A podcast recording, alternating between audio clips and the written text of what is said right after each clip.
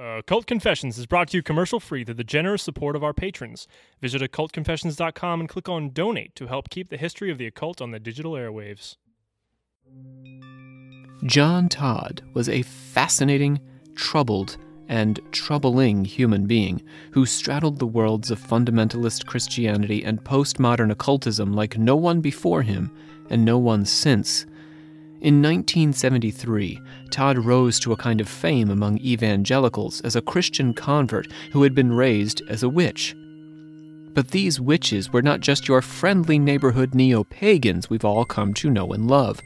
Witches, in Todd's telling, were key players in a global conspiracy organization better known as the Illuminati.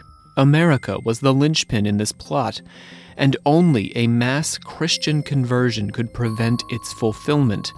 Rock music, or witch music as Todd called it, was created to draw people away from the Christian churches and toward Lucifer.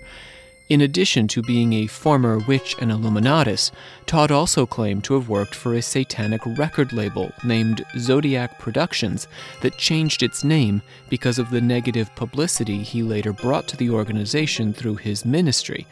Zodiac Productions was behind every major record label and used a master witch tape to disseminate literal demons through the records it sold. Todd drew popular attention to himself among fundamentalists twice in the 1970s. In 1973, he appeared on Doug Clark's Amazing Prophecies TV show on the Faith Broadcasting Network. But his association with Clark ended when allegations began surfacing that he had been fired from a Christian coffee house because he had been propositioning teenage girls for sex. Unfazed by these allegations, or perhaps believing them to be part of an anti Todd conspiracy, Christian cartoonist Jack Chick featured Todd in one of his widely circulated Chick's tracts, titled The Broken Cross, and published in 1974. After 1974, Todd dropped off the Christian radar, moving to Dayton, Ohio, where he opened an occult bookshop called The Witch's Cauldron and conducted naked rituals with at least one teenage girl that landed him in jail. He was probably operating under his witch name, Lance Collins, when he was in Dayton. Jack Chick hired a lawyer to get Todd released, and Chick, still unwilling to believe Todd could be guilty of assault or statutory rape, published a second Todd-inspired comic, Spellbound? In 1978. The second comic coincided with Todd's real rise to fame.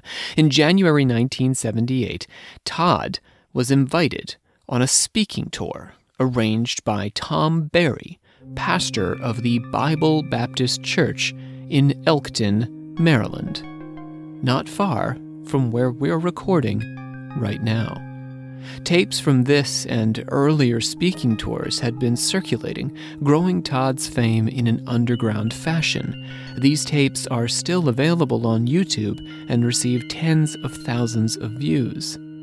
As a scholar, it's difficult for me to name firsts because someone always comes along with an earlier version of whatever you claim to be a first. But Todd was ahead of the curve with the Satanic Panic and among the first to claim to have participated in the Illuminati. Note, uh, I'm not saying he was the first to claim the existence of an Illuminati conspiracy, but one of the first to claim that he had been a member. Earlier conspiracy theorists like Webster and Miller believed they had uncovered plots by reading the signs from the outside. Todd, as well as future satanic abductees like Michelle Smith and CIA sex slaves like Cathy O'Brien, would claim to be escaped insiders. Todd established, or at least popularized, the narrative, and was the only one among them to have actively participated in actual modern occultism his many faces witch, fundamentalist convert, Illuminati whistleblower, comic book superhero, and convicted predator make his story difficult to tell. But his fractured personality also reveals the cracks in the occult conspiracy narratives he helped to propagate and even invent. Narratives that occupy an important place on the telephone chain informing the anti occult and Illuminati conspiracies that circulate today.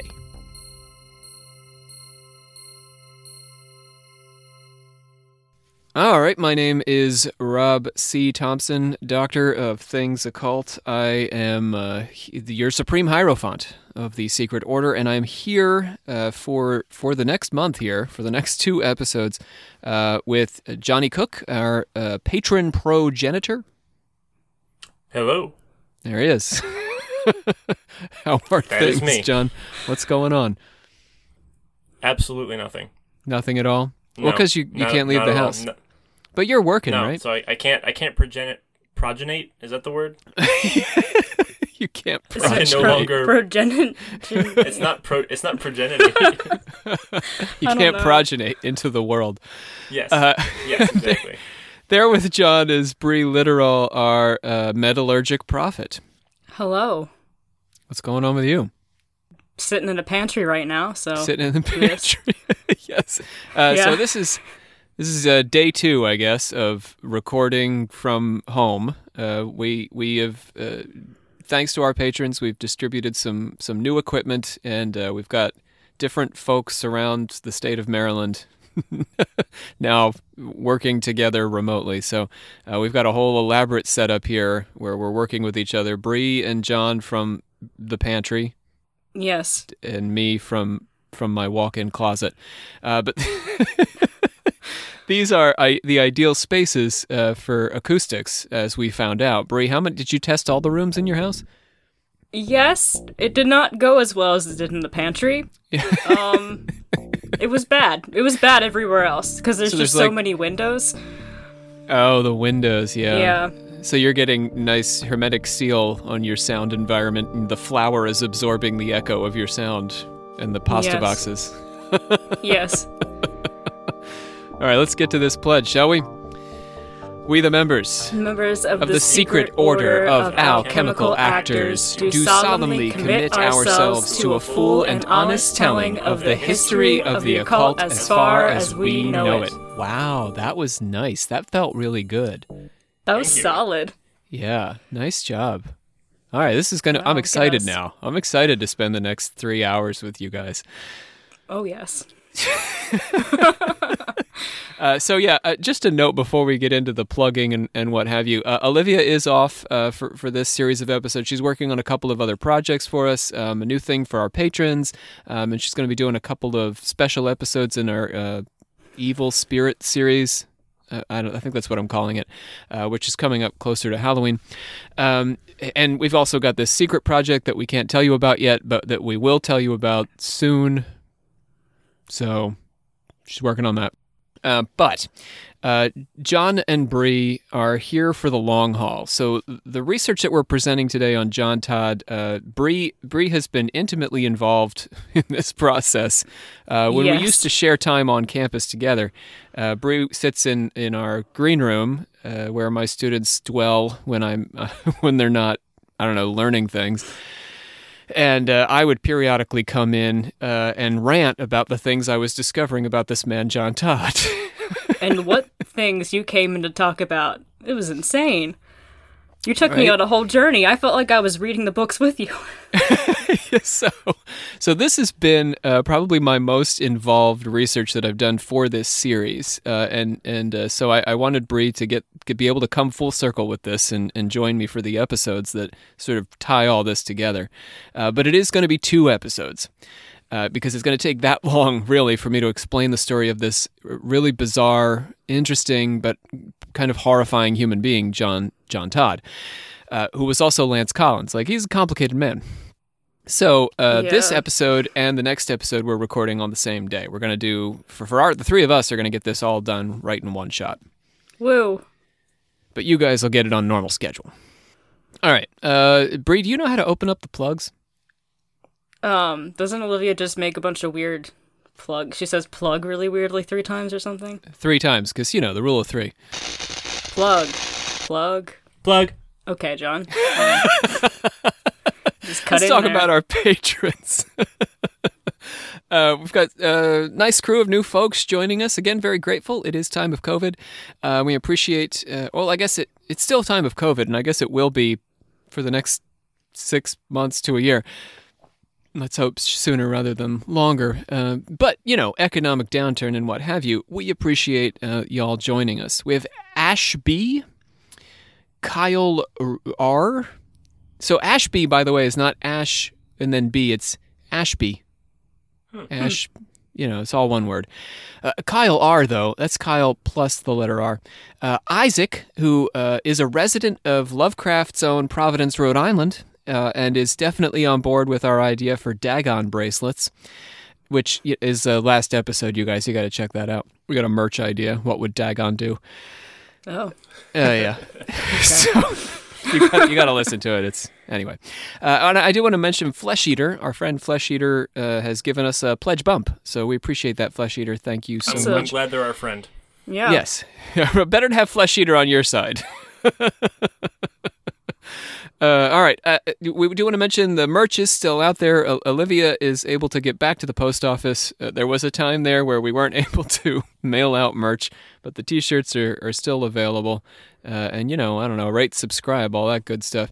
Uh, okay. Uh, that's all I got for the plugs. We can close them all up. We got a lot to do today. Go ahead. Close them up for me, Bree. Does she just say plug again three Y- times? yeah, yeah. Plug, plug, plug. Pl- oh, Gotcha, was- John. I tried. You element of excitement there to see if John would sneak in. okay. so part part one of part one. So this is part one of the John Todd story, uh, and I guess chapter one. This is John Todd colon conspiracy theorist. The face that Todd most wanted to present to the world was the one he wore during his preaching career, from roughly 1973 to 1978. The version of Todd that brought him the most attention John Todd, the conspiracy theorist. To establish the through line of his conspiracy narrative, I'm going to draw on the speeches he gave and the exchanges he had with various congregations during the question and answer sessions uh, on his 1978 speaking tour. Uh, this, by the way, uh, was through uh, Maryland, started in Maryland, so local connection. As with previous episodes, is that good or bad? I don't know. That's why I started laughing. oh, it just makes you uncomfortable. a little bit. A little bit. It was Elkton, Elkton, Maryland. Uh, so, Oh, that makes as with previous episodes, what, John, you what don't was even. I used to live in Elkton. It makes sense. Did you really? Yeah. Huh. Did you go to the Bible Baptist Church there? No, I didn't. But Hmm. like I said, it just it just makes sense. It just that John Todd would get his start there. Okay. yes. Uh, so, as with previous episodes, in telling Todd's story, I have to note that I'm not endorsing his story in any way. In fact, I'm going to spend some time debunking at least some of it eventually. Uh, but I want uh, our audience to get an idea uh, of his claims and the way he presented them. So, this is Todd from his own perspective, or from the perspective he wanted us to believe. Todd was one of the Collins bloodline that originally brought witchcraft to Salem, Massachusetts, changing their name to Todd before the Civil War. His ancestor, Francis Collins, was the first head witch in America. That's with a capital head, capital witch. Todd's ancestor Francis had manipulated the community at Salem so that they ended up murdering a bunch of innocent people in place of the actual witches who were really living among them, except that is for one prostitute who was accurately hung for being a witch. Good job, Salem Woo. for his part, woo! For his part, Todd had gone by the name Lance Collins, but also John Todd Collins at different points in his life, uh, connecting back in with that Collins bloodline. He was initiated into a coven at the age of 13. When were you guys initiated into your covens? Um. Still waiting on my application. It's still pending. Yeah. I'll hear back in six to eight months. Wow, that's a long wait for your coven, John. They're popular. Because of COVID. How about you, Bree? How old? Um, I Well, you're an actual neo pagan. So when did you start uh, doing that? Oh, um, it's been a few years since like Were you 13? Younger? I think I was around 14 actually. 13 was actually a significant number in Todd's occult lore. His initiation into witchcraft in Columbus, Ohio, hotbed of witchcraft, as we all know, was identical to the Masons' initiations, the Freemasons, that is, and Todd welcomed Freemasons at the congregations he visited to challenge him on this assertion. He sort of like welcomed fights with the Masons. He was like, You guys are doing witchcraft initiations. I don't care what you say, come at me. Oh Except uh, that the difference, the only difference between the witches and the Freemasons is that the witches used blood in their initiations, whereas the Masons did the same thing but just took the blood out. So a little bit kinder and gentler, I guess. Much less metal. Say, I want the blood. Significantly less metal. Uh, so at the age of 18, Todd became a high priest. He was exempted from the draft as a minister, but enlisted in 1968 in order to spread witchcraft through the military. Stationed in Germany, he got into a two hour shootout, two hours long, in hmm. Stuttgart, and he killed an officer. He was placed in solitary confinement to await trial. Now, I, I got to remind you, this is all the story Todd told about himself, and we have to take it all with a grain of salt. All right. Uh, so he's placed. So he's he's placed in the brig, wait, awaiting trial. Todd did not want to leave his fate in the hands of the military court, though. Remember, he's a witch, so he got word to his mother to cast a spell so that the jury would see him as a nice guy. It's kind of a minor spell. So you think he would have done something more major when he's on trial for murder? He's just like, I know, wanna- right? He's just like, I just want to be a nice guy. You know, you don't have to like help me get out or anything. Just make Nobody them think executes I'm a nice guy, right? Uh, so, uh, so the next day, a senator, a congressman, and some generals arrived at his cell to give him an honorable discharge. This high ranking intervention struck Todd as unusual, but he understood that it had to be connected to the message he'd sent to his mother Oh my god. right? Still unaware. So this he's an ignorant high priest at this point in the in the army. He is unaware of the Illuminati's role in witchcraft. He's about to find that out. So he has no idea of the plans they're making for him. He has no idea that them breaking him out of prison is the beginning of this deep witch cult Illuminati journey. When he landed at the airport in Ohio, he received a plane ticket to continue on to New York. Surprise, surprise. He was picked up at Kennedy Airport by Dr. Raymond Buckland, who Todd claimed was the head of anthropology at Columbia. Again, I'm not going to debunk Todd at this point. We'll do that later. Uh, it seems like a minor point, but it actually turns out to be a major one. But remember this name, Dr. Raymond Buckland. You got that in your head, John? Yeah, absolutely.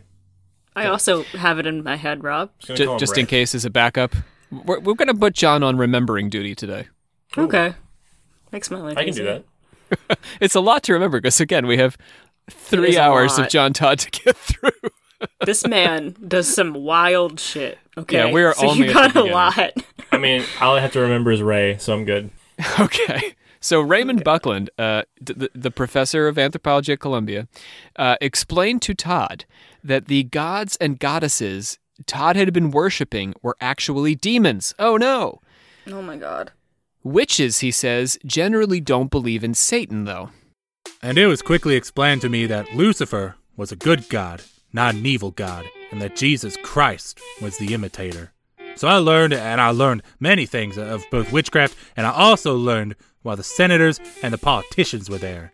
They were there because we were the religion of a political organization called the Illuminati. It's at this point in his presentation to the congregations that he's speaking to uh, that Todd projects an image of the back of a $1 bill onto a big screen. Now, it's the 70s, so we're talking about, you know, like one of those click projectors and, yeah, the pull down screen and all that.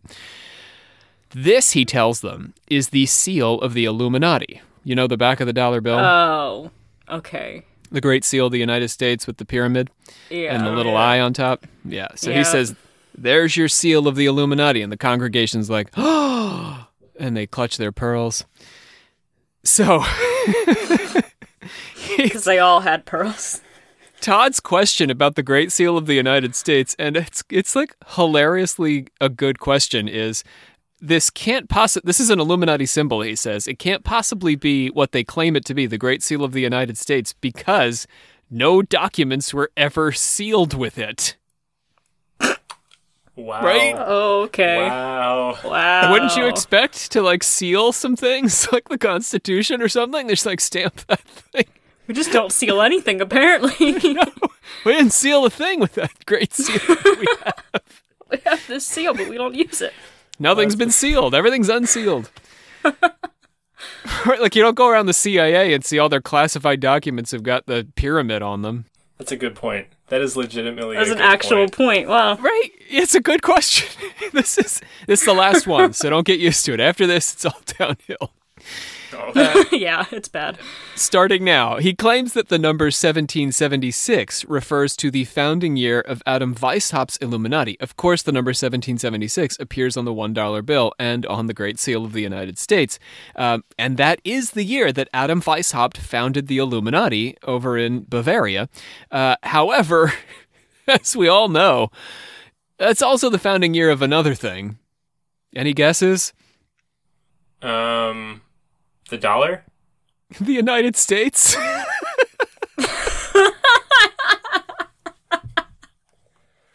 So, 1776.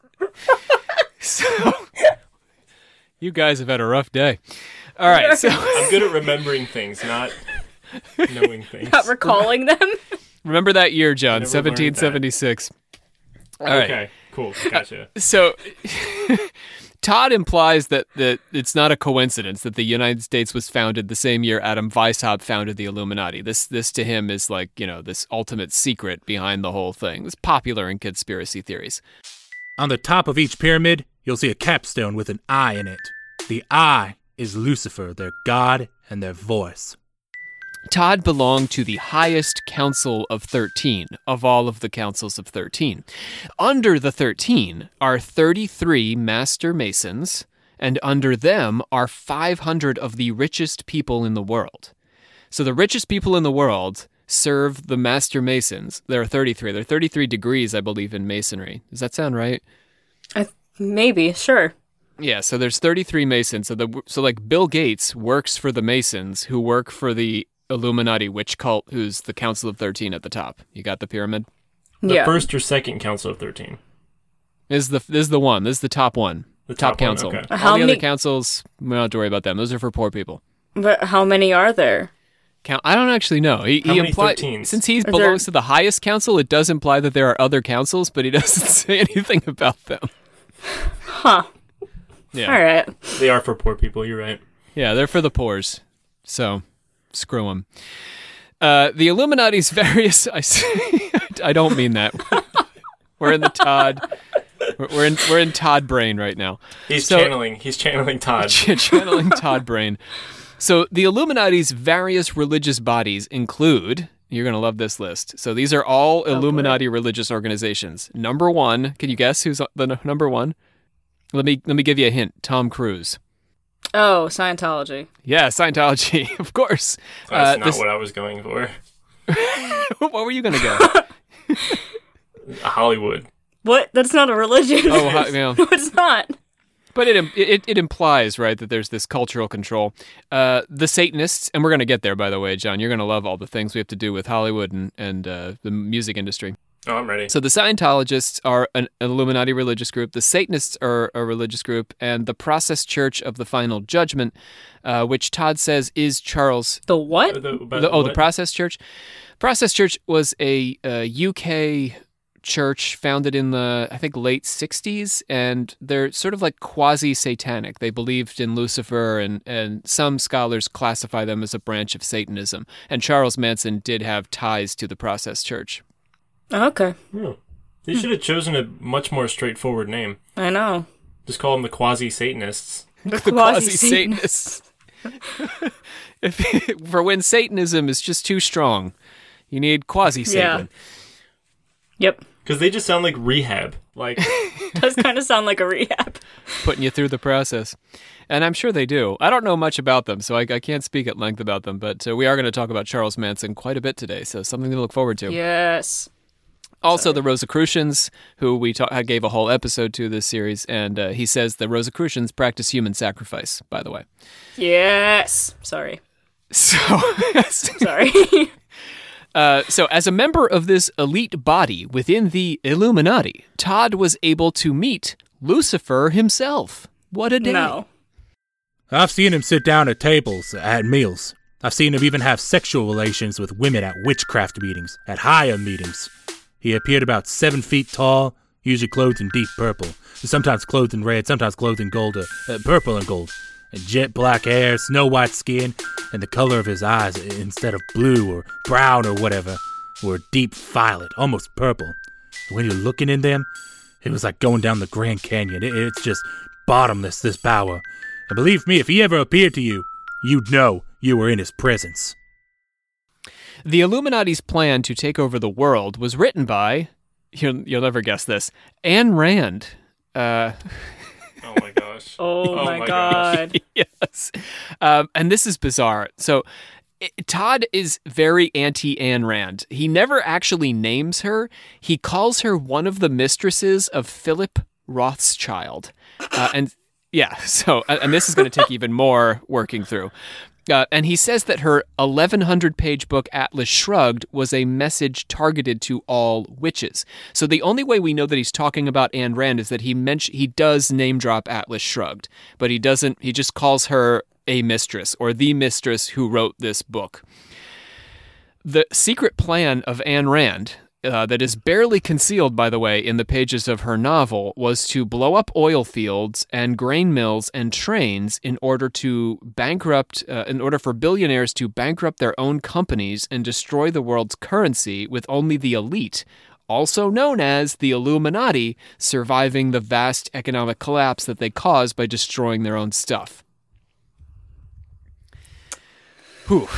Now, this is weird uh, because today, our particularly American listeners will know that Ayn Rand is very popular among John. Who who who loves Ayn Rand? Everyone. Not not this podcaster. but what what um.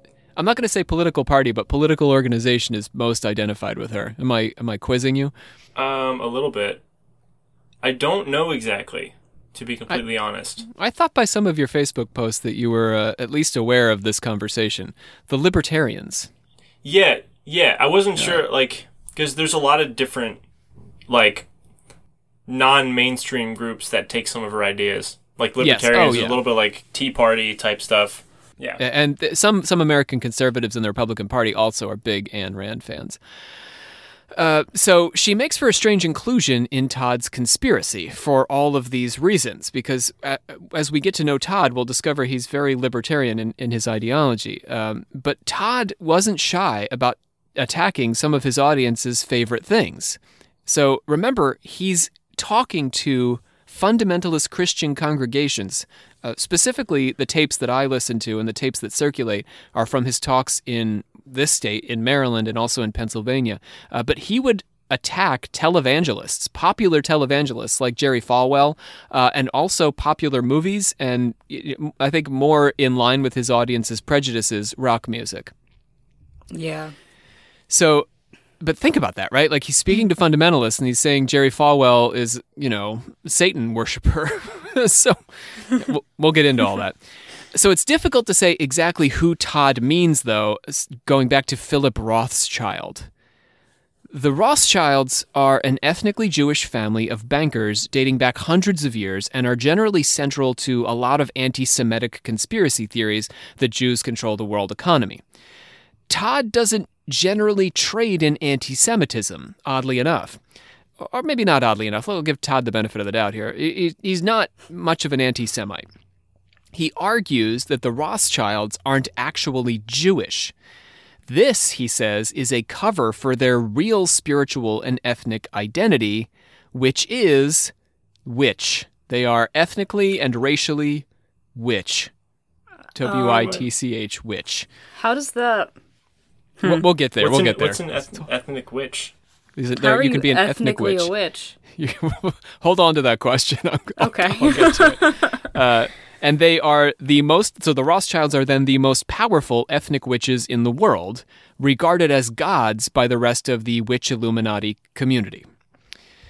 So, um, to this point, aside from what John and Bree and I have been doing sort of on the side here, I've tried to avoid in my direct commentary t- tackling the veracity of any of Todd's claims here. But I, I sort of have to take a moment here for Philip. Uh, because Philip's not going to come up again, and let's just deal with it right now. And we'll forget about him by the time I get back to this. Uh, because Philip is a little perplexing. Philip Rothschild, because there is no Philip Rothschild. As far as I can tell, no such Yeah. person has ever existed. Do you guys know of any Philip Rothschilds? Have You ever No, met one? Distinctly remember you coming into the green room and screaming at me, "This man's not real. What is he talking about?" so what I was able to find is that there was a man named Philippe Rothschild. A, a small but important distinction, especially if we're thinking about country of origin. Um, this is the closest name to Philip within the Rothschild family. Philippe lived at roughly the same time period as Ayn Rand. Uh, he was a vintner, uh, so a guy who makes wine. He was also a playwright and a Grand Prix driver. Uh, and he produced the first French talkie, the first talking movie in French. Huh. That's that's a resume. Yeah. it's- Yeah, it's, it's all pretty, pretty- cool. Like he sounds good. like a neat guy. Yeah. Um, however, there is no evidence at all of him ever having had any contact with Ayn Rand, and it's it's sort of difficult to conceive of how Grand Prix driving is any sort of Illuminati conspiracy. it's Yeah, hard to draw know. the, the I don't links know there. about that.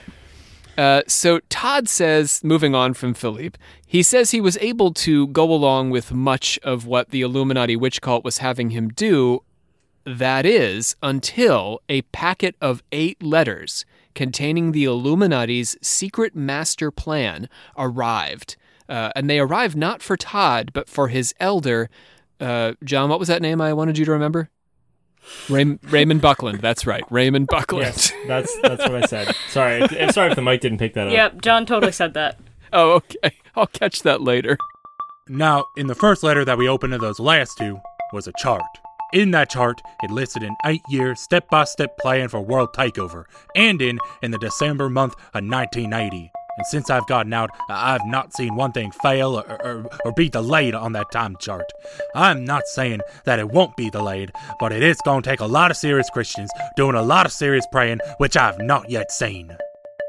In the eighth letter, the writers, presumably the Rothschild family, who are the masters of the Council of Thirteen, reveal that they found a man they believe to be the son of Lucifer.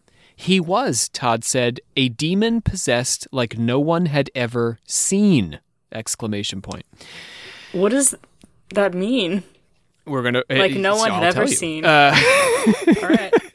it just sounds so positive. Like oh, like oh yeah, it does sound like a demon possessed like like you've you've never seen a demon like the demon in this guy. He's got some demon. he's like like you've never seen before.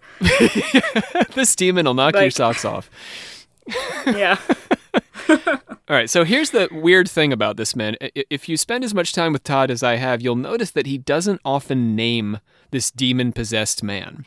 But uh, it becomes one of the hallmarks of his theory that this son of Lucifer, wh- who he also calls the Adam, is at the time President Jimmy Carter. Now, Jimmy Carter, uh, for those of you who are not students of 1970s presidential history, is generally regarded as one of the most religious presidents of the 20th century, if not the most God fearing president we've ever had. Maybe he was just overcompensating. yes, A lot of overcompensation. it's a good cover up. Uh, Carter's sister, Ruth Carter Stapleton, is also a high priestess of witchcraft who personally instructed John Todd.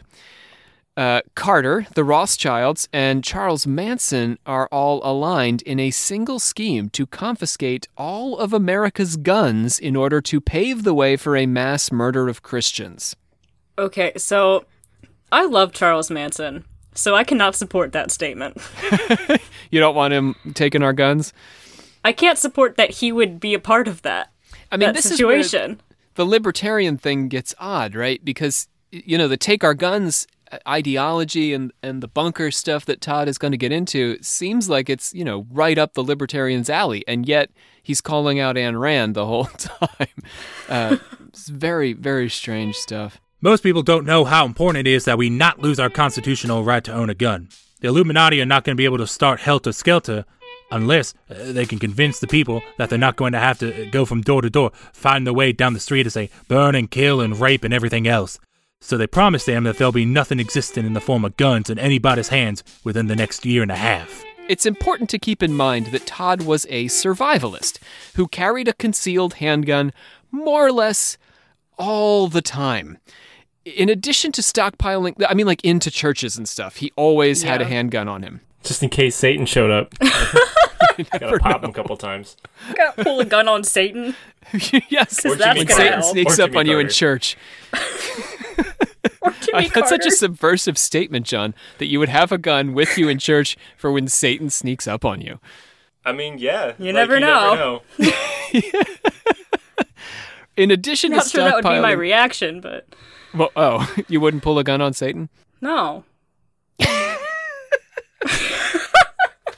the disappointment in John's eyes when I said that. Well, John's the one suggesting that good Christian churches are where Satan tends to hang out. yeah, you really are. I mean, you know, you gotta be prepared. In addition to stockpiling assault weapons and hunting rifles, Todd suggested collecting and canning enough food to last for six months to a year, which we probably should have done before the pandemic, Yeah. right? So he not not bad advice. He gets another one. Two two two points for Todd. He advised Christians in the late 1970s that the Antichrist, who he wouldn't name, so actually Jimmy Carter is not the Antichrist, he's just, you know, the son of Lucifer. The Antichrist is another person. He's pretty close. uh, uh, should not be confused with the Christian peanut farmer, son of Lucifer Jimmy Carter, would make his first appearance at the dawn of the age of Aquarius in 1980. So Jimmy Carter's important. He's like leading to the Antichrist, but he's not the Antichrist yet. On reading these revelations in the Rothschilds' letters to Buckland, Todd decides it's time to quit the Illuminati. He's like, oh no, this is too much for me. I'm out. He'd thought about quitting once before in the days following the murder of Sharon Tate, uh, but this time the drive to quit was much more urgent. We're going to get back to Sharon Tate and Manson. All this stuff is coming. So, wh- So he, so yeah, so when the Illuminati mur- murdered Sharon Tate, he thought about quitting. that wasn't initially enough. He was like, I'm gonna wait a few months, you know, after that horrendous, like, criminal act that was committed. Like, let's just take, let's just take a few months, you know? And then See I'll decide that out. it's too much. See what Okay. happens. All right. Uh, okay, so so now he's quit. He quit the Illuminati. This is it for him. He read this letter, all this stuff about you know the son of Lucifer and taking our guns and what have you, and he's got to get out of here. So he suffers a mental break, uh, and he's mainlining crystal Methedrine, also known as meth, uh, crystal blue persuasion. And at this low point in his life, he's visited by a Baptist preacher whose daughter just so happened to have taken up witchcraft. The pastor was distraught because he could not turn his child away from her pagan practice and began trying to convert any occultists he came across. How lucky. He stopped at the occult shop where Todd was working and witnessed to him, uh, you know, witnessing being this uh, evangelical practice of, of sharing the story of how one was brought to belief in Christ. Uh, and he attempted to save Todd. After his meeting with the preacher, Todd's drug dealer told him that the latest shipment of meth had been busted and he didn't have any meth for him. So, uh, Todd's occult spirits fell silent, quieted by Todd's encounter with the preacher, and he began aimlessly wandering until he found himself in a movie theater watching a film called The Cross and the Switchblade. And on the way out of the movie, a young man handed him a Christian tract for those who had been bewitched I am. right? A series of odd events now. happening, all, all these things happening at once. Todd wanted to find a Christian tur- church to talk to a pastor about this state of affairs in his spiritual life, but he was afraid the Illuminati would notice. A prostitute witch, that is to say, a witch who is also a prostitute, uh, which, by the way, if you're keeping count, is the second prostitute witch in Todd's narrative so far, told him uh, about a church being run out of a cafe that was giving her trouble in her business because I guess they kept turning her customers away from banging her. This right, so that's that'll that'll mess you up. Their customers were like, "Yeah, can't wait to have sex with you, prostitute witch. I just want to stop and get a coffee." And then when they stopped and get a coffee, the coffee guy was like, "Jesus," and they were like, "Oh, I forgot all about him. I can't have sex with that witch now." I'm sorry, but that would not stop me from having sex with the prostitute witch. I'd get my coffee. I'd, I'd right up. I'd go right and meet her. You know. I'd probably bring her a coffee. Yeah, I gotta bring her coffee. Maybe a nice latte. That's a tip, you know? Yeah. It's the Christian thing to do. Uh, so, this coffee church turned out to be the Castle Hills Baptist Church. At the request uh, of an, the unnamed preacher whose daughter had turned to witchcraft, this Ch- Castle Hills Baptist Church just so happens to have been praying for Todd's deliverance. So this guy with his daughter troubles went over to this church because he met Todd, and they were like, "Can you pray for Todd?" And they were like, "Okay, we'll pray for him." And then uh, at 2 a.m., uh, just in the Castle Hills Baptist Church coffee house, uh, the manager was there fixing a soda fountain in a little cafe next to the church, and uh, he and Todd just so happens to wander in. Uh, so he called the pastor of the church, the manager, and together they arranged a late night prayer session for members praying from home. And Todd was saved, brought to Jesus right then and there. Whew. Uh, and that's the end of Todd's experience with the Illuminati witch cult. Now, so I'm going to comment a second, then we're going to get into it, then we're going to start to unpack this. So that's basically the narrative he tells of his life with the Illuminati. Uh, it's this is not we still have to get into all his ideas about what the Illuminati does and its influence on the culture, but but that's his personal experience. So Todd's vision of the Illuminati conspiracy uh, is what I'd like to call a pastiche. My Western theater students are familiar with this concept of pastiche, uh, which is a joining together of disparate elements from different conspiracy theories and popular culture into a plot that has the semblance, if not the substance, of a coherent plot. So, uh, this is a concept I'm going to be using to analyze Todd throughout. So, I'm going to take a little bit of time to, to define it. A simple definition of pastiche is the joining together of images, text, sounds, or in this case, ideas based on form rather than content. Uh, all right, so uh, in order to really help you, uh, our listeners understand, uh, you guys follow me so far? Do you remember this? Remember me teaching this? yeah. Okay. Yeah, I remember. Uh, so I'm going to start with a counterexample of a thing that isn't a pastiche, and then I'll give you an example of a thing that is. So a counterexample of something is not a pastiche. Uh, from this podcast, we've discussed Anton LaVey and also Michael Aquino. We discuss them in the same episode uh, on Satanism because they belong to the same organization, the Church of Satan, and they developed separate practices with philosophical similarities because of this substantive connection. So when I take LaVey and Aquino and I decide to put them together, this is not a pastiche because there is a historical, substantive reason to consider them as connected. A pastiche might join together Michael Aquino and, for example, Eugene Levy.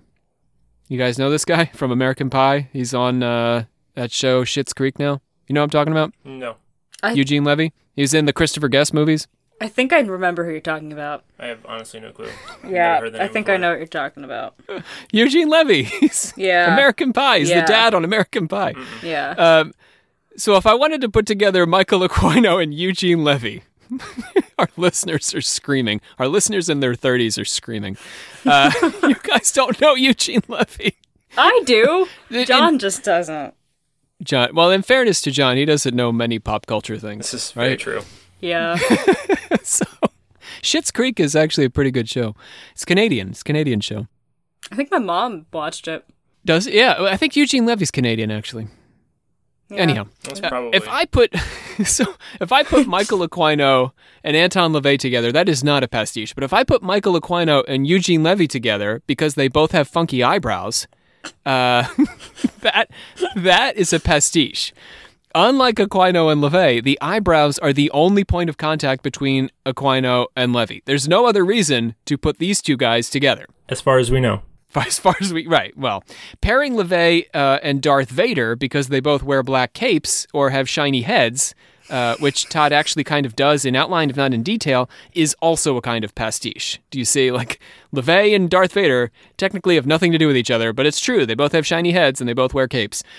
So I could pair them side by side, uh, but that amounts to a sort of pastiche way of thinking. We see it a lot in art. Banksy does a lot of pastiche, and uh, there's a lot of it in like modern adult cartoons, and pastiche is sort of everywhere in our culture. But Todd is using it to make a point, uh, and the point is the problem. All right, let's talk about. So now that we've, you know, drawn up this, invoked this concept of pastiche, let's go ahead and talk about it in relation to Todd's theories on the Illuminati's influence on our culture. Chapter 2 The Cultural Illuminati.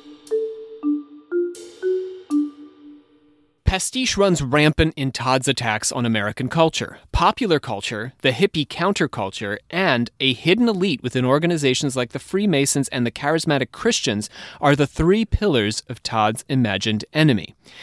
In the realm of popular culture, he attacked television broadly, claiming that three of the major networks were run by witches. This was back when there were only like five or six networks on TV. You know, the 70s, they didn't have cable or the internet. Yeah. Right. Uh, uh, so, but you know, like three fourths of television was controlled by the Illuminati. Also, soap operas were a form of occult persuasion for adults. Back in the heyday of the soap opera, 70s, 80s, 90s, when, you know, that's what you watched at three o'clock in the afternoon. Do people still do that? Yeah. Yeah, people do. What, what What are the soap operas? Do you know? What What do we? Um, it's things is there like still General Hospital? I think one of the closest things that people would get would be like Grey's Anatomy or something like that. But there's other things. It's soapy. Yeah. There's other things like that. Like I know Amazon Prime, a lot of their own stuff that they make is very soap opera-y. Like Yeah. it's bad. A little bit of melodrama. Anyway, that's all occult persuasion, just so you know.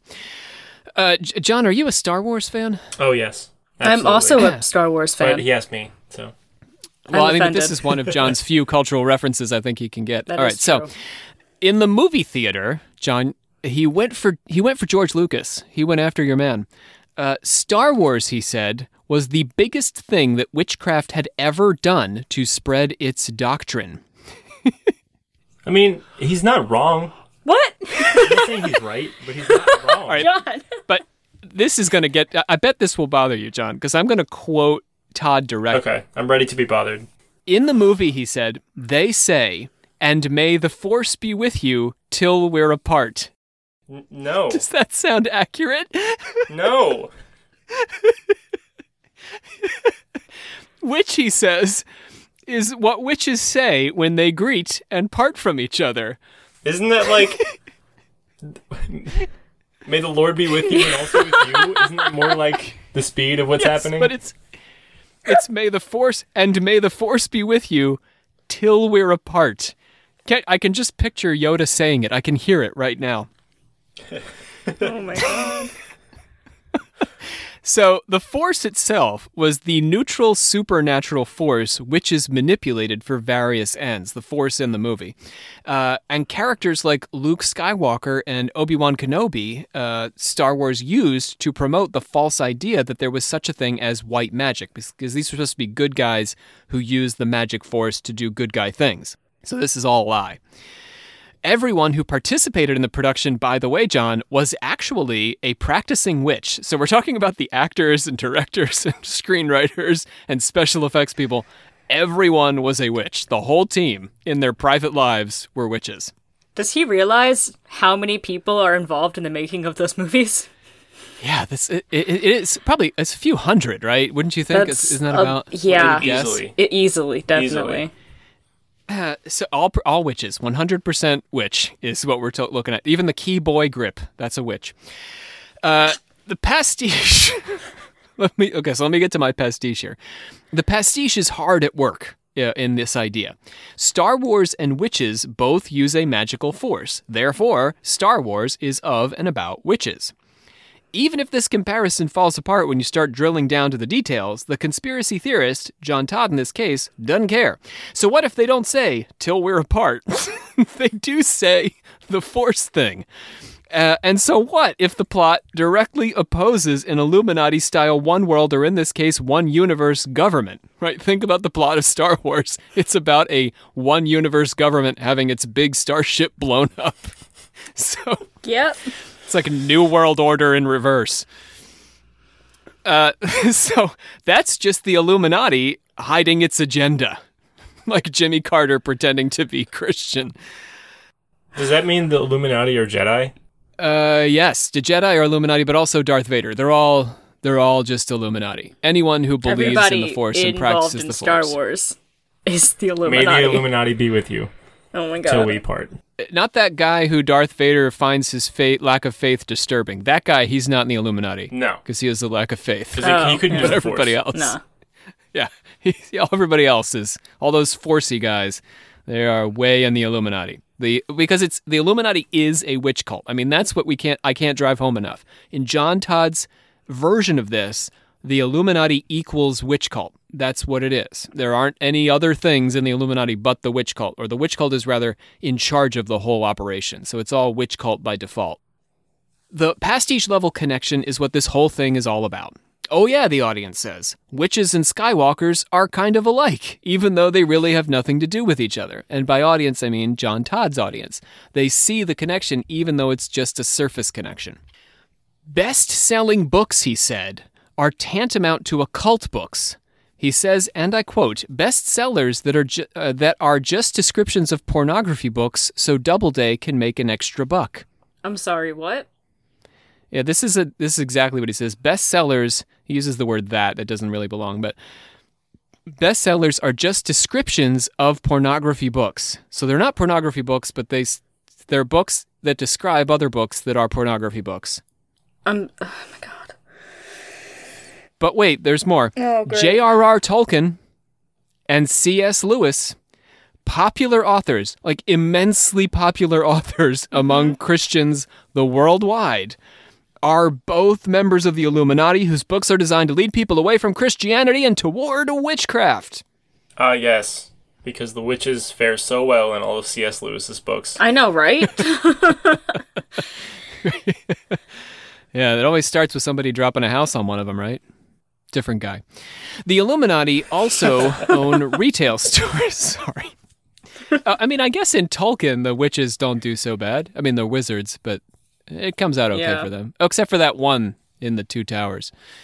Except for except for the ones without the beards, like the nice The beards. unbearded ones. if they don't have a nice beard, they're Yeah.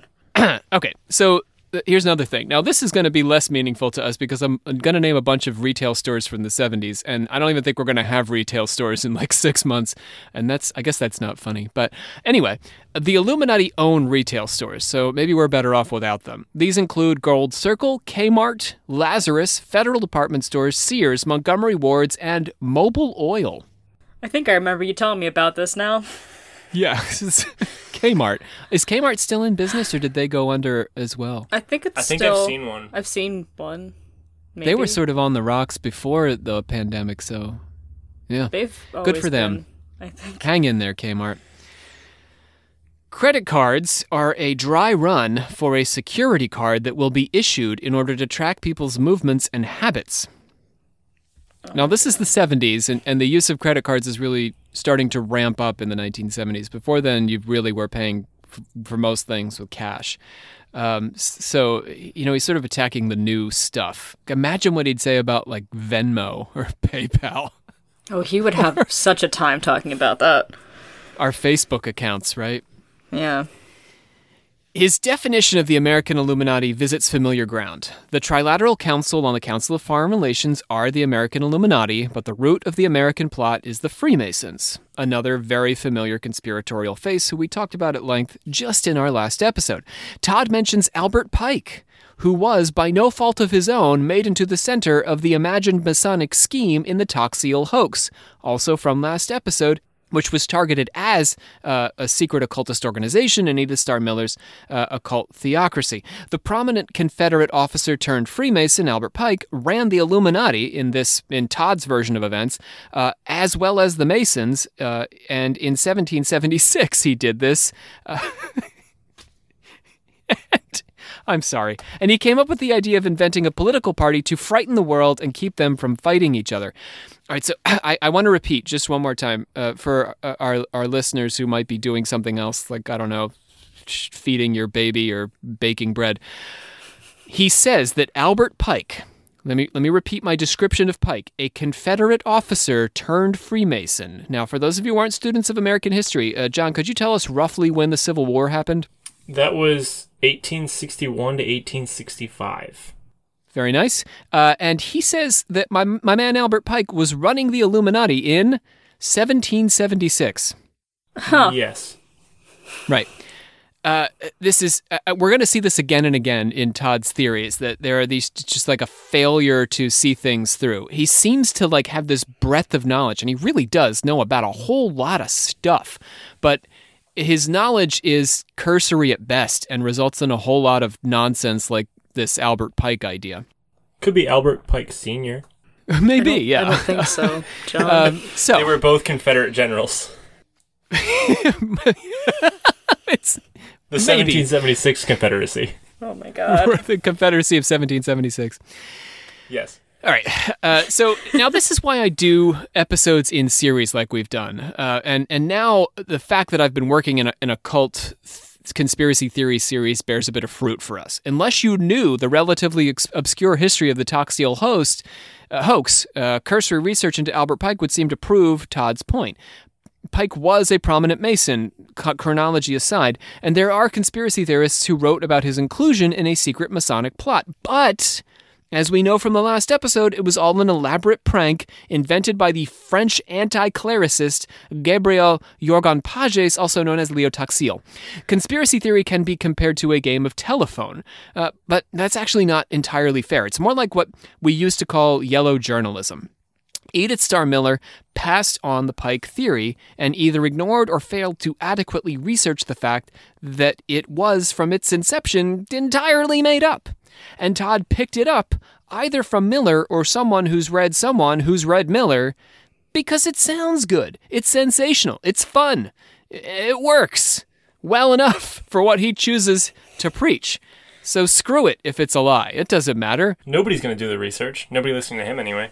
Right? Yeah, they're sitting there like, oh, yeah, that makes sense. I, oh, I put those pieces together. Absolutely. I'm with this man. This is just like conspiracy accusations against America's founding fathers, who, pastiche style, founded a country the same year that Adam Weishaupt founded the Illuminati, what we've been talking about earlier. We're really dealing with a collage here, not a reasonable argument. By bringing the historical Illuminati and America's founding fathers onto the same piece of construction paper using the link 1776, we can draw our own conclusions.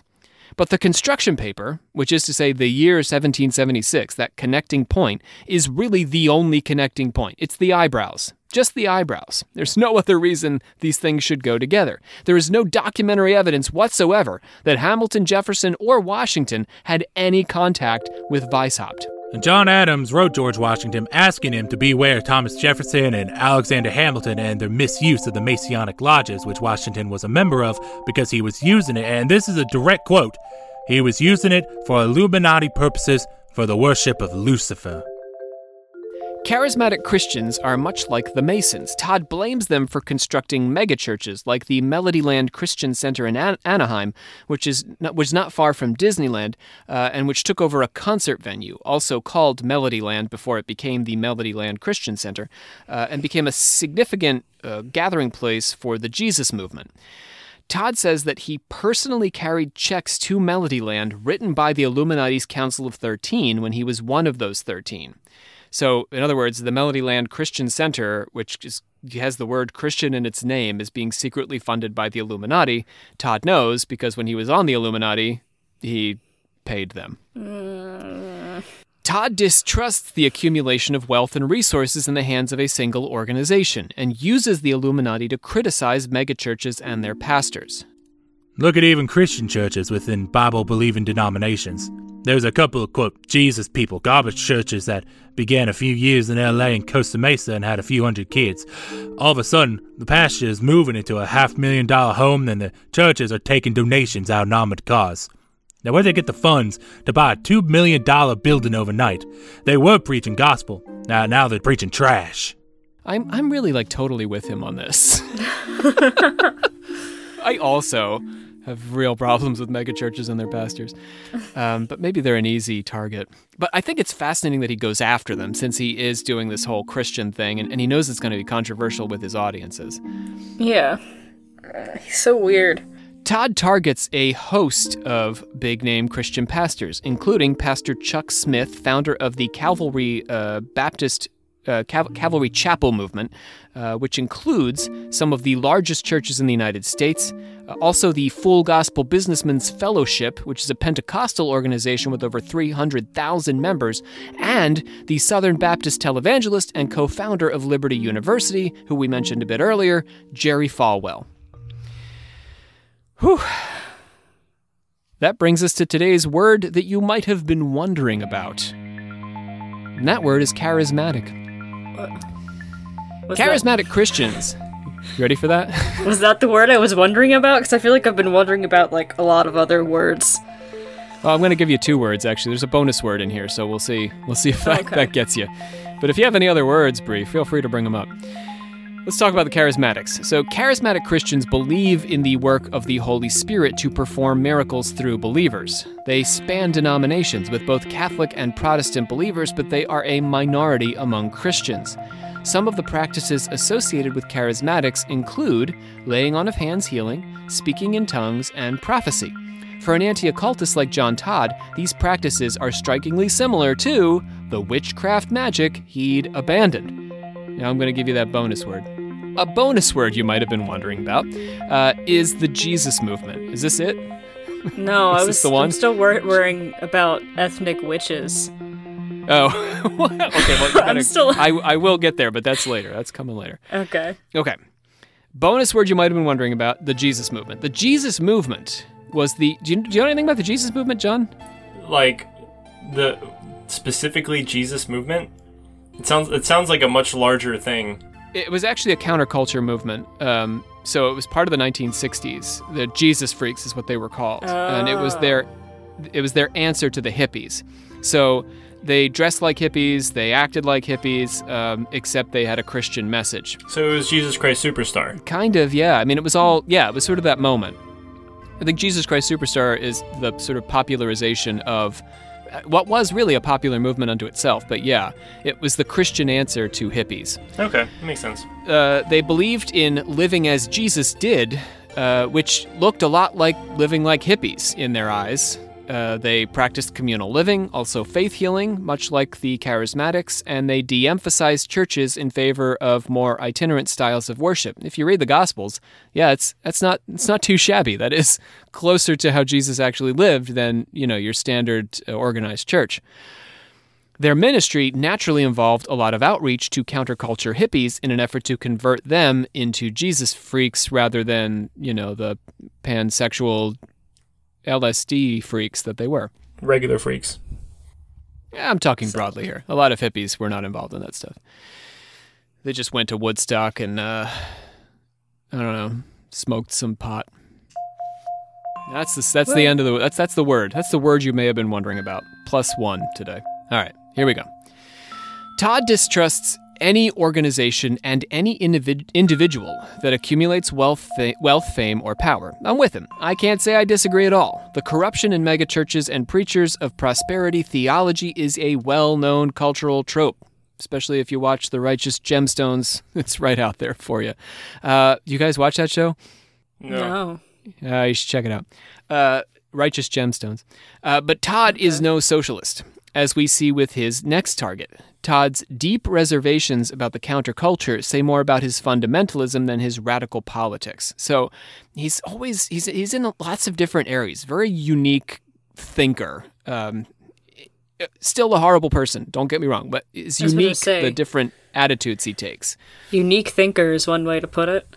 Yeah, I, I know, I know. I, I it's i- his ideas are so interesting and all over the Yeah. place that it's difficult not to sound like you're praising him for it. But he, he is. We're going to find out he's he's pretty horrible. If you haven't already, if you're if you're if you're not a Star Wars fan or a C.S. Lewis fan or a Tolkien fan, and you already think he's horrible. The peace symbol is not a peace symbol, he says. So now, now that we're, I want to get to his attacks on the counterculture. Oh wait, wait, wait. Is is it like uh I think I've heard something like this before where it like you know it's like the line with the two diagonal lines coming off of it? It's kind of like a Yes. broken cross sort of. Ah, yes, beautiful. Thank you. Yes, Wow. it symbolizes a rejection of the Christian church. So yeah, can you picture it, Bree? The cross Yeah. turned upside Yeah, down, upside and down, then you too. break the Yeah. arms. Wow. Yeah. Rejecting So the broken though. cross is actually the name of the first comic uh, that John Todd inspired of Jack Chick's, uh, in which the, part of the ritual is the breaking of a cross. But we'll get there in the next episode. So uh, the use of hallucinogens, a hallmark of, of the hippie movement, he describes as a form of sorcery, even if the user has no occult intentions. Charles Manson, the underbelly of the counterculture, is at the center of Todd's effort to pool the counterculture into the same collage with the charismatics, the Freemasons, Star Wars, Tolkien, C.S. Lewis, and soap operas. All these people are part of the same conspiracy, remember? He tells his audience. So now it's time for Manson. Bree, you ready for this? Put on your Manson Yes. pants. We're going for I- it. they're already on. Are they always on? Yes. He tells his audience that Charles Manson has united the prisoners from coast to coast in a mass army. When the Illuminati, quote, turn the lights out in New York, uh, it will be to launch the revolution, uh, and this army of prisoners will suddenly rise up, striking air traffic controllers. So, air traffic controllers going on strike, also longshoremen going on strike, will bring transit to a halt. Striking air traffic controllers could also be very attractive air traffic controllers. What a yes. striking That's what I was controller. thinking, and I was very confused until you clarified. the planes will crash into the into the tower because they're so drawn by how beautiful the air traffic controllers are. Yes. So and the boats will crash into the docks because the longshoremen will be so attractive. The ultimate Um, attra- the ultimate attack on our transport. Uh, so these guys are all going to go on strike. Transit's going to come to a halt. The prisoners are taking over New York. The lights are out. Former Green Berets and Navy SEALs uh, are tr- are at this are well as Todd is speaking in 1978, training uh, prisoners at a camp in West Virginia. Gun laws will take guns out of the hands of citizens so that Manson's army can take over. So when they come for you, you won't have your gun to shoot them; they just shoot you, or you know, get you to do whatever they want. Some creepy Manson thing. Also, Bree, name a creepy Manson thing. what will he make us do when he comes to our house? um, take a bunch of belladonna root and then let us live with it for the rest of our lives, and then force us to murder an entire household, Ouch. and then claim that he didn't do it. What a busy day we're going to have when Charles Manson comes Yeah. to our house. Yeah. To do that house by house. yes. Uh, okay, so laws uh, will be passed to prevent people from storing food to survive for longer than a month. So, again, the government can keep control on us. I currently have an enormous bag of flour that I assume the government will come and requisition from me. Uh, Todd says that Manson, uh, who actually died serving a life sentence in a California prison in 2017, uh, would be released two years from the time Todd was speaking in 1978. Again, the year 1980 looms large for Todd as the beginning year of Armageddon. I, I know Mason. He's an old buddy of mine. I know what went on, and it wasn't a mass killing. It was a contract killing. I refuse to believe it. He also knew the Beatles. Todd did not believe that Tex Watson, who was convicted of killing Sharon Tate, was really a born again Christian. Tex was a member of the Illuminati, says Todd, and as such, if he was really born again, the Illuminati would simply murder him in jail. Sharon Tate was an Illuminatus who had been targeted for her attempt to quit the organization before the birth of her baby, and that's why the Illuminati killed her. I'm screaming inside. Chapter 3 Charles Q. Manson. Q stands for Quincy.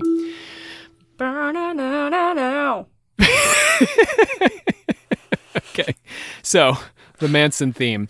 So getting back to Manson, Charles Manson was the living embodiment of John Todd's personal demons. Like Manson, Todd had a criminal talent for seducing teenage girls, a proclivity Todd was, for obvious reasons, inclined to keep hidden. And Manson was a rising acolyte and sometime participant in the music business that Todd blamed for the d- demonic seduction of America's youth. Interestingly, they would both meet very similar ends. In 2007, 10 years before Manson's death, Todd would die a ward of the state before serving out the duration of a 30 year sentence for a violent crime. So I, I, I want to compare these two guys. I, I feel like they're. Um, Manson, Todd sort of picks up as a kind of alter ego. Although many of our. So that, in other words, that's why Manson keeps coming up he he's I obsessed with Manson because he sees himself in Manson. He's a he's like a mirror image of Todd. I can kind of see it. yeah, and he really is. He's like he's dark Todd. Yeah. but Todd is also his own dark Todd. Yeah, Todd's So, not doing great. Yeah, I mean, he's, and in 1978, like he's playing Light Todd. Yeah. but. He, he- in order to play Light Todd, he has to pick on Dark Todd, and Manson is sort of like that mirror image of Dark Todd. It's like Anakin and Darth Vader. Oh my god. Although many of our listeners are probably familiar with Charles Manson, much like Bree, uh, I'd rather not take it for granted that everyone knows Manson's claim to fame. I won't go into detail, but uh, if y'all were, will permit me, I'm just going to do a brief outline. Manson ran a small co- commune uh, that he'd relocated from San Francisco to Los Angeles in the late 1960s. According to scholar Jeffrey Melnick, who's my main source uh, for, for what I'm going to say about Manson today, Bobby Beausoleil had his own group in Los Angeles that he ended up joining up with Manson's group when Manson's family moved to the Spahn Ranch, which was a former movie studio set in southwest uh, Los Angeles County. So far, so good, Bree? Yes. Beausoleil, I think the only controversial point in there is that Beausoleil had his own group and that he linked them up. But Yeah. there, there's there's reasonable amount of evidence that that's true. That Beausoleil was not all on his own, but he was he was a charismatic guy unto himself, Bobby Beausoleil. So Yeah. uh, so, Beausoleil was staying with UCLA PhD student Gary Hinman. As a former PhD student myself, I, I weep big tears for Gary Hinman here uh, when he met Manson. Manson became convinced that Hinman had money and property. Anyone who's been a PhD student knows none of us have money or property. Uh, and Manson persuaded Beausoleil, along with fellow family member Mary Brunner and Susan At- Atkins, to try and get uh, the PhD student Hinman to join his family with a capital F. Hinman refused because he's a PhD student. He knows better. Uh, and Beausoleil, Brunner, and Atkins held him hostage for two days. Manson finally arrived and sliced his ear with a sword, so bizarre, and instructed Yeah. Beausoleil on how to stage Hinman's murder. Any things about that, Bree? No, I just this is because so I did a presentation on Charles Manson a while back, and literally the next day was the day he died. But it was really weird. But um, like I talked about all this stuff, so I'm just remembering it all, and it's so weird. Like Yeah, the, the Hinman so stuff the is so weird. Yeah. So on the 27th of July 1969, Beausoleil stabbed Hinman repeatedly and then took turns with Atkins and Brunner smothering him with a pillow, ultimately killing him. So brutal, brutal way to die. Yeah. Like multiple ways of, of uh, killing and uh, maiming him. Uh, Beausoleil then wrote Political Piggy on the Wall in Hinman's Blood, which ultimately inspired prosecutor Vincent Bugliosi's controversial but still dominant theory that Manson was trying to start a race war. Is that, am I saying that right, Bugliosi? Um, you're probably good enough. All right, close, close enough. Because there's a pronunciation that he, he really hated Bugliosi. Bugliosi? I don't know. There was the defense attorney, I think, for Manson kept calling him this other by this other pronunciation. Really pissed him off. Anyhow, uh, Beausoleil was arrested on the 6th of August, and three days later, Manson orchestrated uh, the Tate LaBianca murders. Family members Tex Watson, Susan Atkins, Patricia Krenwinkel murdered Sharon Tate, who was then eight and a half months pregnant, along with three friends and another visitor at the house she rented, along with the movie director Roman Polanski at. I don't, I've been trying to figure out how to pronounce this. 10,050 Cielo Drive? How is this ever? It's, Yeah, I don't know. it's it's hard to pronounce that number it's as an address, but it is 10,050 Cielo Drive. yeah. Okay. I don't how is it said in other things? Just That's the Cielo. pretty much, I often pretty hear sure the how Cielo Drive it. house. Yeah. Yeah. Ten thousand fifty. Manson's commune on the Spahn Ranch was full of young runaway women who joined Manson's makeshift family. Whether or not Manson's girls were there of their own accord is not a question we can solve today, but from the perspective of the American public analyzing Manson in the wake of the Tate LaBianca murders, his relationship with these women was not in their best interest. The family that Manson created with them was a kind of travesty of American family relationships. Manson and his crew didn't use the word family, it was actually projected onto them after the murders, but they functioned much like a family unit. With Manson as the head, as a kind of father, substituting for the fathers of the girls and women he took in. In many cases, these girls had run away from home. His sexual relationships with the various women in his commune then took on incestuous undertones. It's not a far leap to suggest that Manson was taking advantage of these women's vulnerability and need for companionship in order to create a culture of group sex. So far, so good? Yep.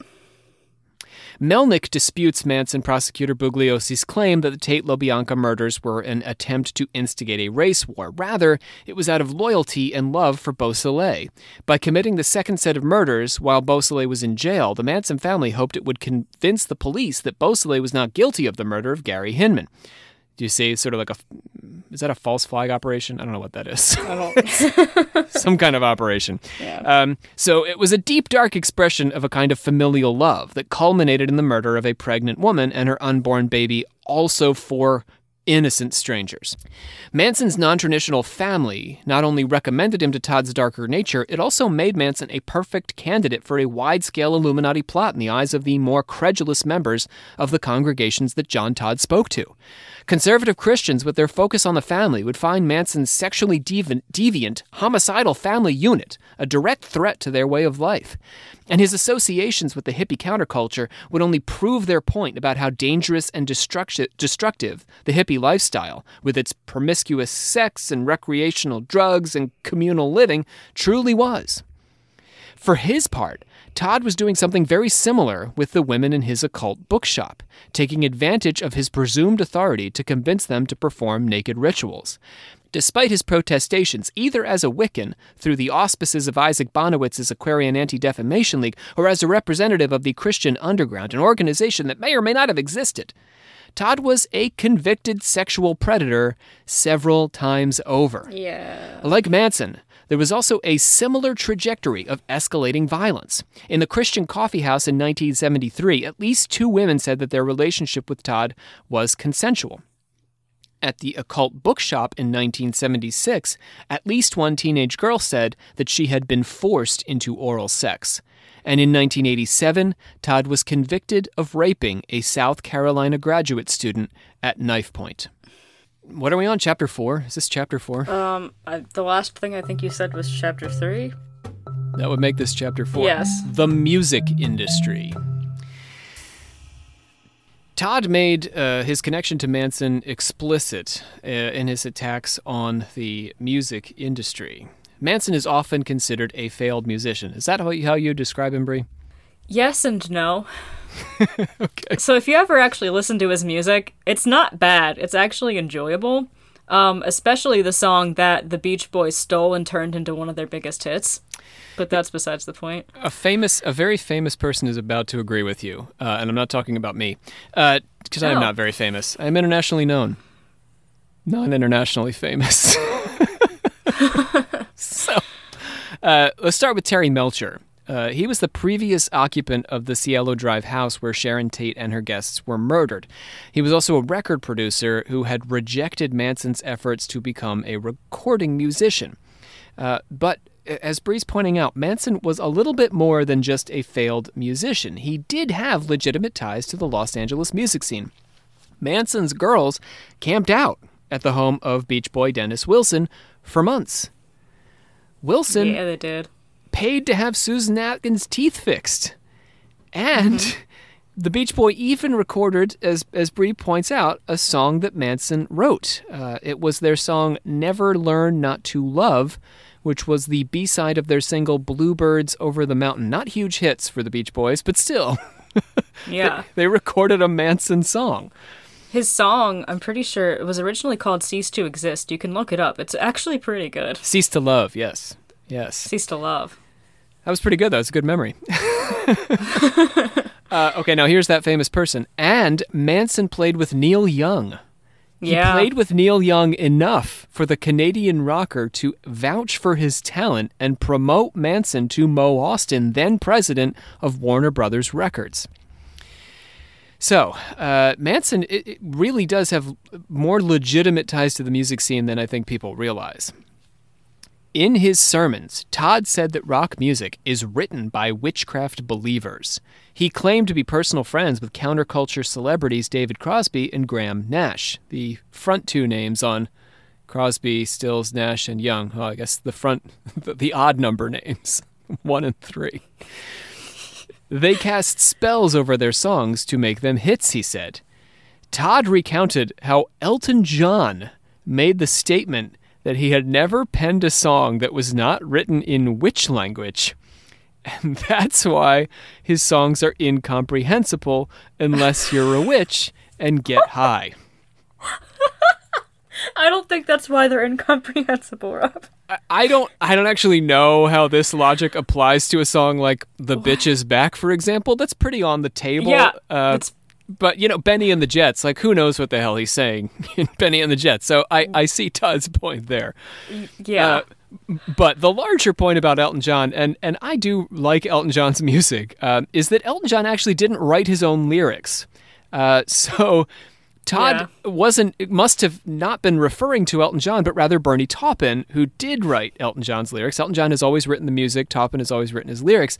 Um, but to return to the concept of pastiche, the conspiracy theorist is only ever interested in the surface of things. The detail that Elton John didn't write his own lyrics and so couldn't have spoken to how comprehensible or incomprehensible they are make Todd seem uninformed, and that hardly matters. It hardly matters to the conspiracy he's suggesting. It's all pastiche. Rock music is still evil, even if he's never heard of Bernie Taupin.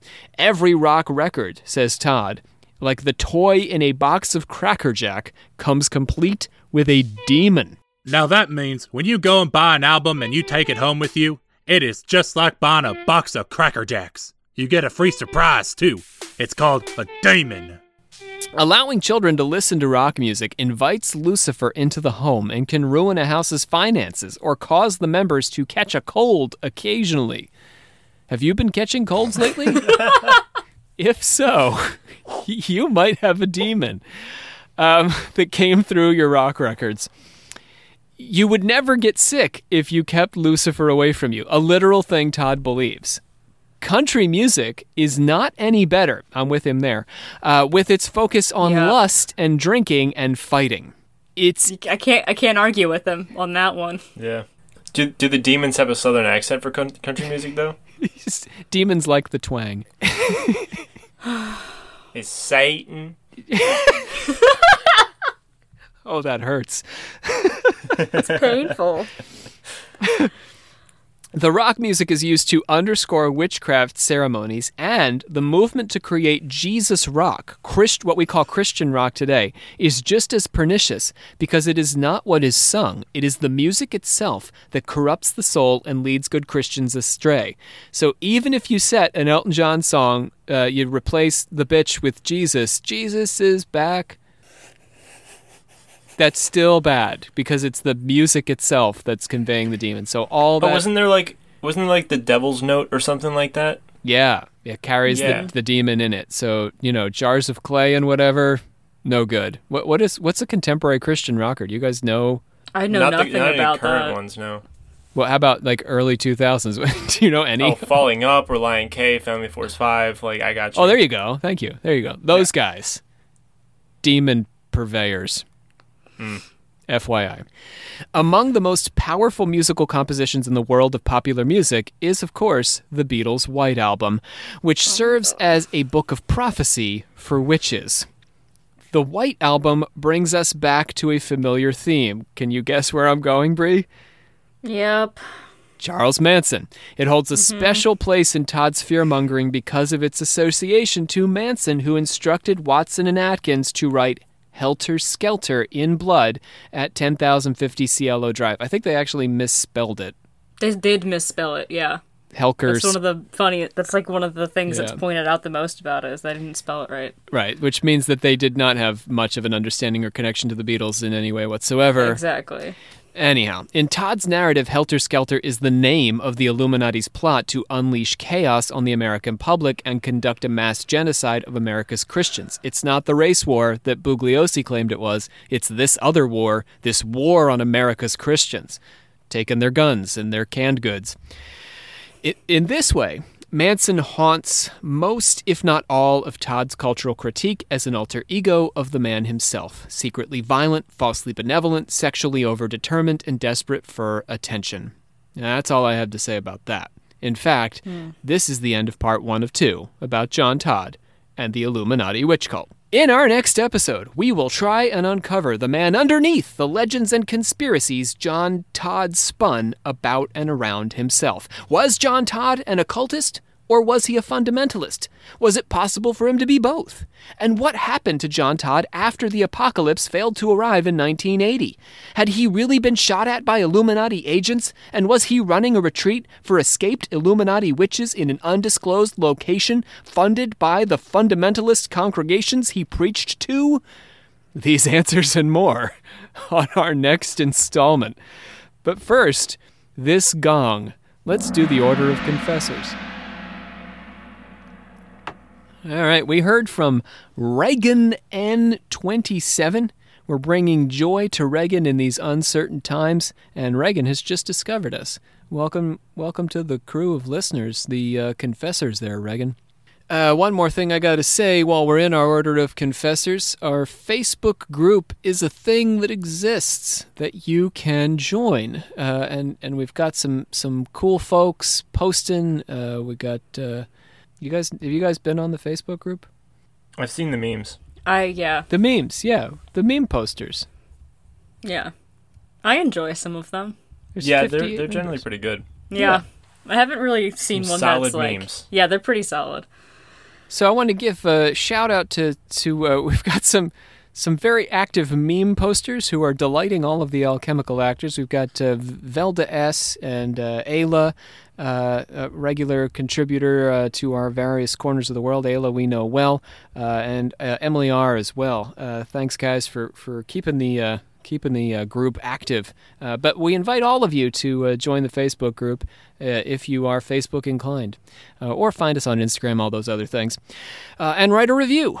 Since we're all holed up and we have at least a few extra seconds in our days than we ordinarily do because we're not driving to work, go ahead and write a review of Occult Confessions on wherever is convenient, Facebook, iTunes, or otherwise. All right, gang, uh, that's it. That's it for us. Uh, Bree, do you know the words to get us out, or should I do that? Um, I hereby do something and declare close this meeting of. Hereby adjourn and declare closed. I hereby adjourn and declare closed this Secret meme. this secret meeting. It's not a secret meeting meeting because This this is a podcast. No, this meeting of the secret order of order of alchemical Until actors until such a time that we should get together and do it again. Oh, so John knows it? A little bit. I Oh, remember well, things. uh, remember. well, we'll test you next time. Uh, yeah, that's okay. pretty good. you got pretty All close. right. Uh, all right, good. Uh, so joining us today on Voices, um, uh, well, Voices for the series is going to be Brandon Wallace is doing the voice of John Todd, and we've also got Andrew Mims joining us in our voice collective. Uh, here on the episode, we had our patron progenitor, Johnny Cook, Bye bye. our metallurgic prophet, Bree Literal, Goodbye. And me, I am your host, Rob C. Thompson. Join us next time uh, for part two of two parts on John Todd and the Illuminati Witch Cult.